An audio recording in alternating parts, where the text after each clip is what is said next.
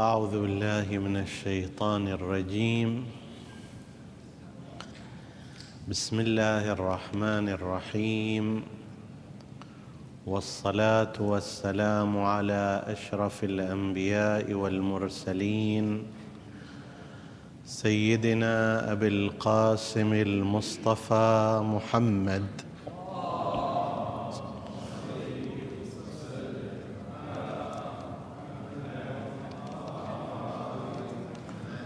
وعلى آل بيته الطيبين الطاهرين المعصومين المكرمين.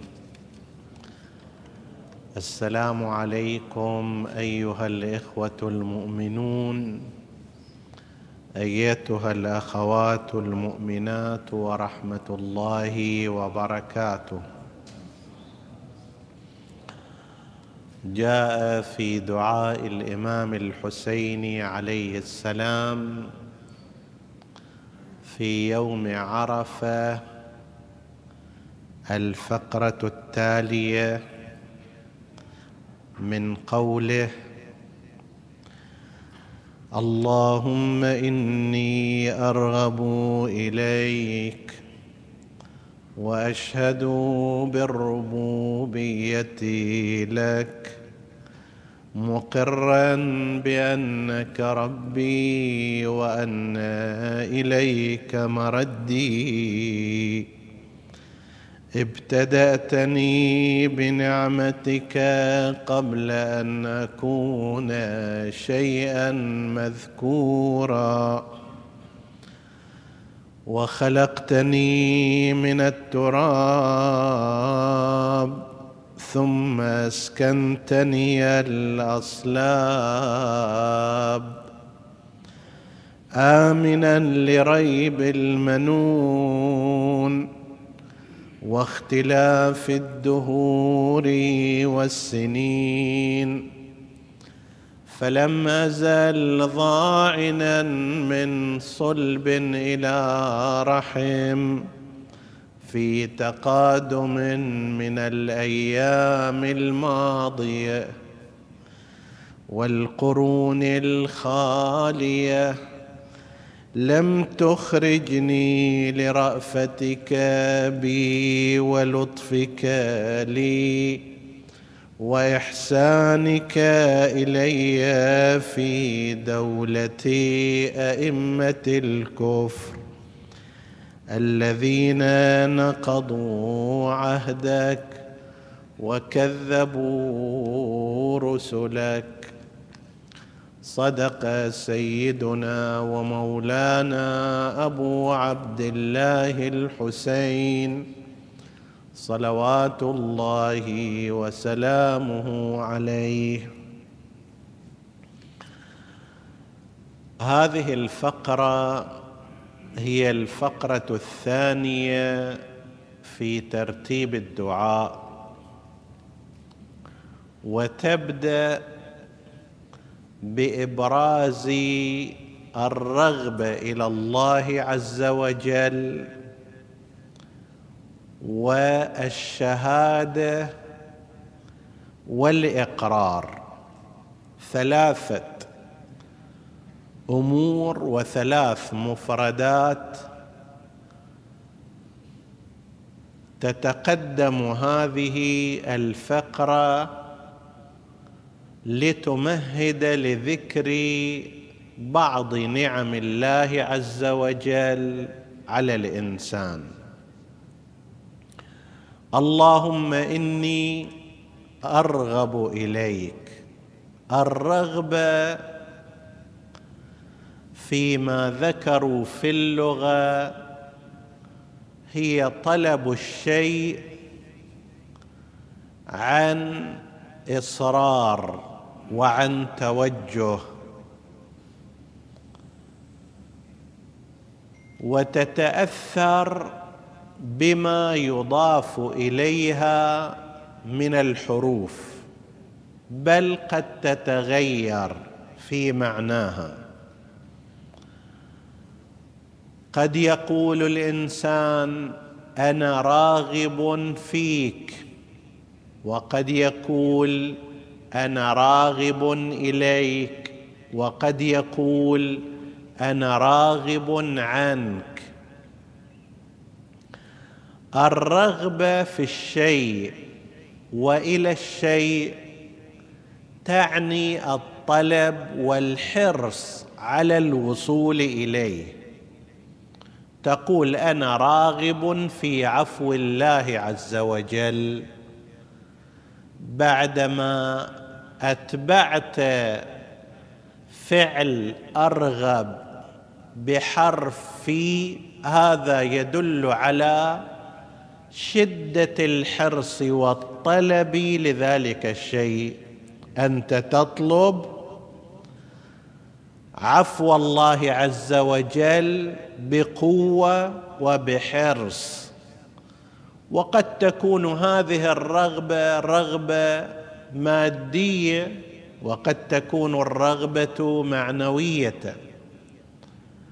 أنت ترغب في الأكل الفلاني تحرص على الوصول إليه. وترغب إذا كنت رجلا في المرأة الفلانية. هذه طلب مادي ورغبة مادية. وبالعكس المرأة ترغب في زوجها. وكذلك الأمر في الرغبة إلى لكن يظهر من بعض الاستعمالات أن الرغبة التي يأتي بعدها حرف إلى غالبا ما تأتي في المسائل المعنوية في العلاقات التي هي ذات جانب معنوي إيماني روحي. وما شابه ذلك.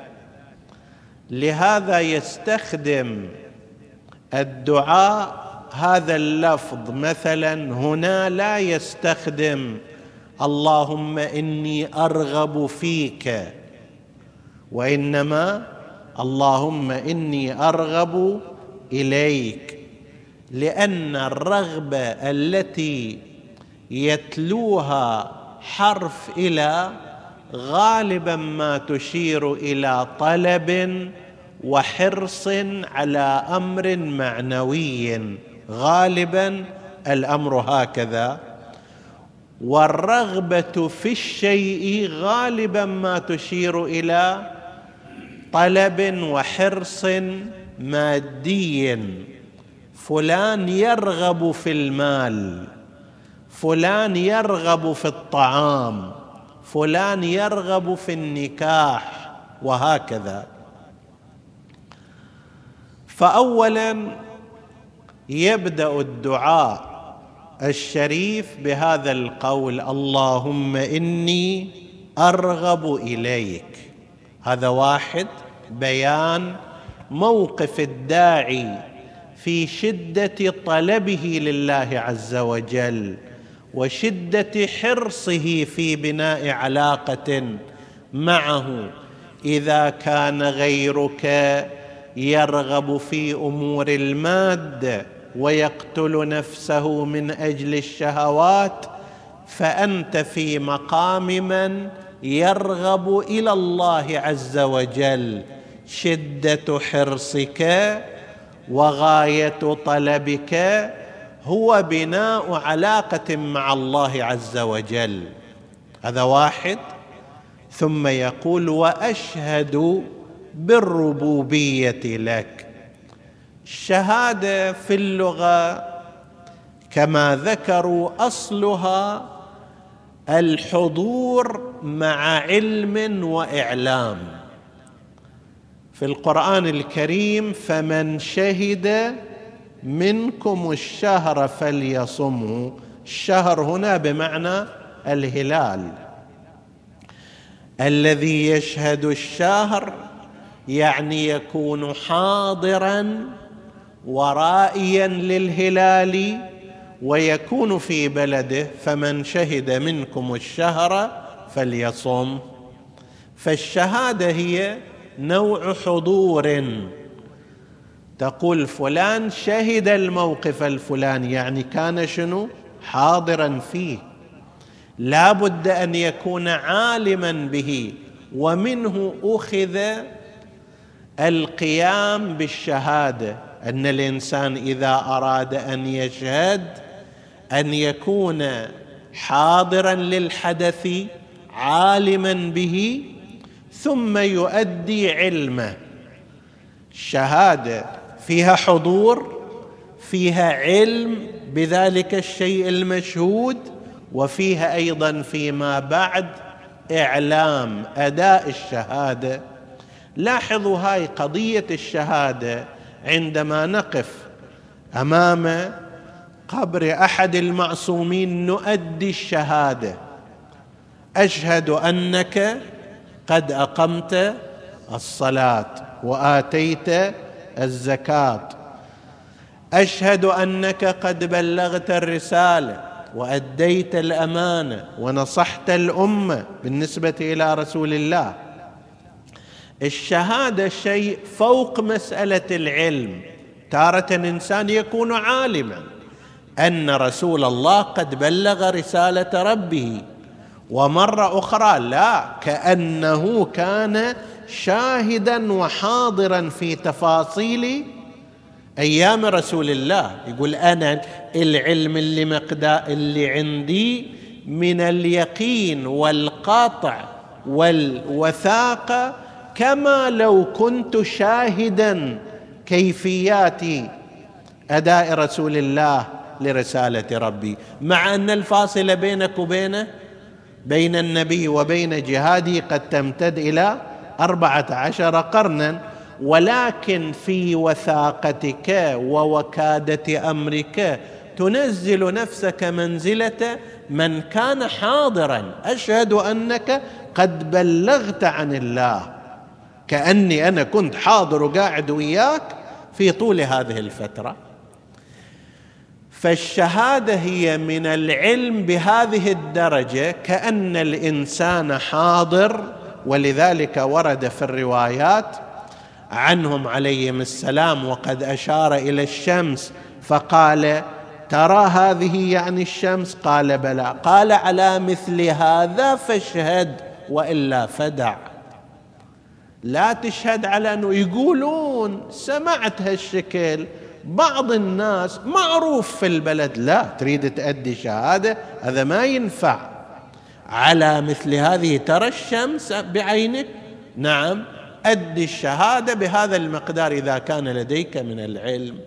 في يرتبط برسول الله والسابقين نقول نحن ننزل أنفسنا منزلة من كان شاهدا لذلك الحدث بتفاصيله فنقول نحن نشهد. مو بس هذا في بعض الأدعية أتحم أشهد بها مع كل شاهد وأتحملها عن كل جاحد. طيب أشهد لك بالربوبية. الربوبية جاية من ربى يربي فهو رب وهي ربوبية.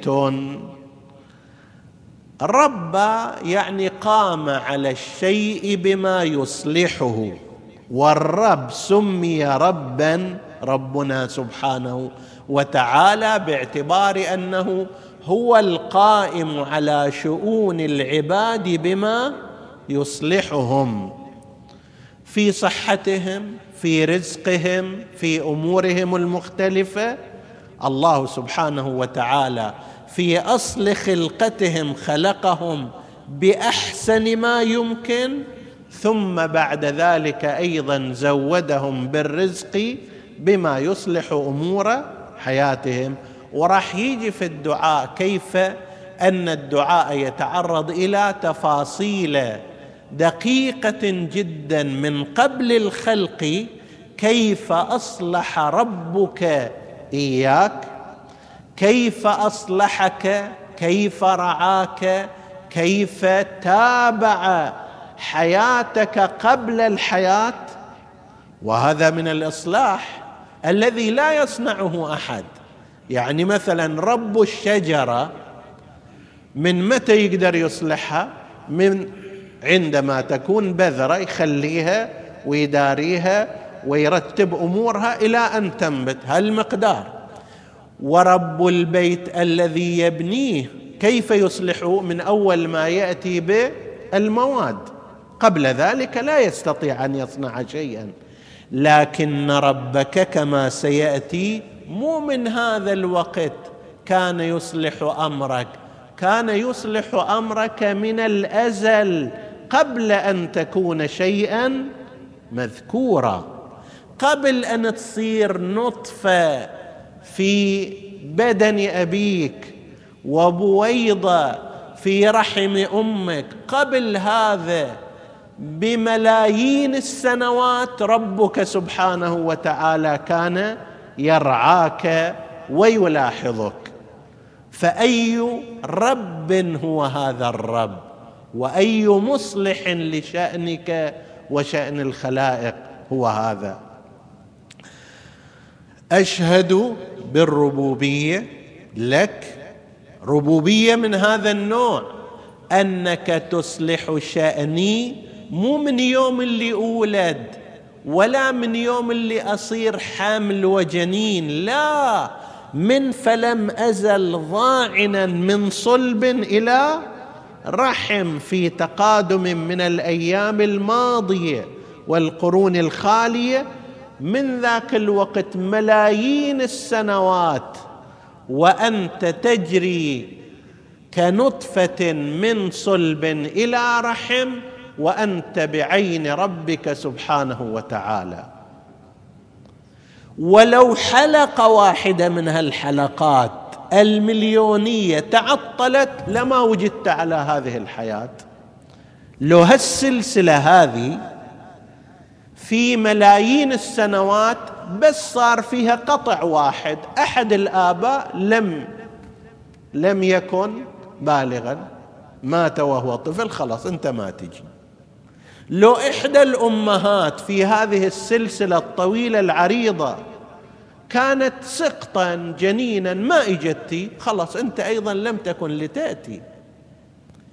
من بعد آدم إلى يومك هذا كم من الآباء كم من الأمهات مررت بهم حتى وصلت إلى هذه النقطة. لو تعطل مرورك في حلقة واحدة لما وصلت إلى هذه النقطة. والله سبحانه وتعالى كان يرعاك طول هذه المدة. هذا هو الرب الحقيقي. الذي يقوم على خلقه بما يصلحهم. مو من يوم اللي يجون إلى الدنيا من قبل أن يكونوا شيئا مذكورا. مقرا لك بأنك ربي. وإليك مردي. هاي ثنائية البداية والنهاية نحن نراها. هي جوهر عقائد الإنسان المؤمن. من جهة ربك الذي بدأك ومن جهة وأن إلى ربك المنتهى. تعود.